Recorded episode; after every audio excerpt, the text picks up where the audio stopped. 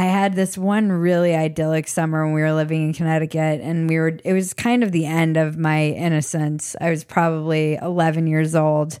So right before physically you start that change hormonally and whatnot, preteen, tween, or whatever they call it now.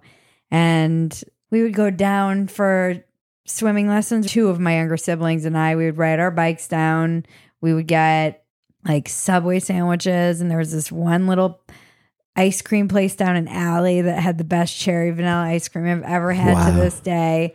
And we would ride all over the place with our friends and spend the whole day. We'd do our swimming lessons, and then we'd just spend our day on the beach, swimming out to the raft and riding around and then going crabbing. And I don't know. Wow, that's so cool. We were just allowed to be kids.